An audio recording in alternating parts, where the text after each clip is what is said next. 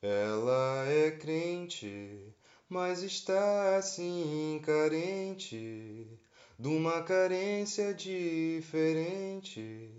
Ela precisa de uma rola. Ela é mais uma vadia evangélica. Sim, ela é fogosa, não é assim gostosa, nem um tanto formosa. Ela me disse que escolheu esperar, mas acho que não vai aguentar. Vai dar, ai meu Deus, vai engravidar e vai fazer aquele teatro. Vai dizer que foi o diabo, enquanto na verdade foi o quiabo daquele moço. Hum, mas que quiabo grosso. Ela é mais uma vadia evangélica. Sim, ela é fogosa, não é assim gostosa.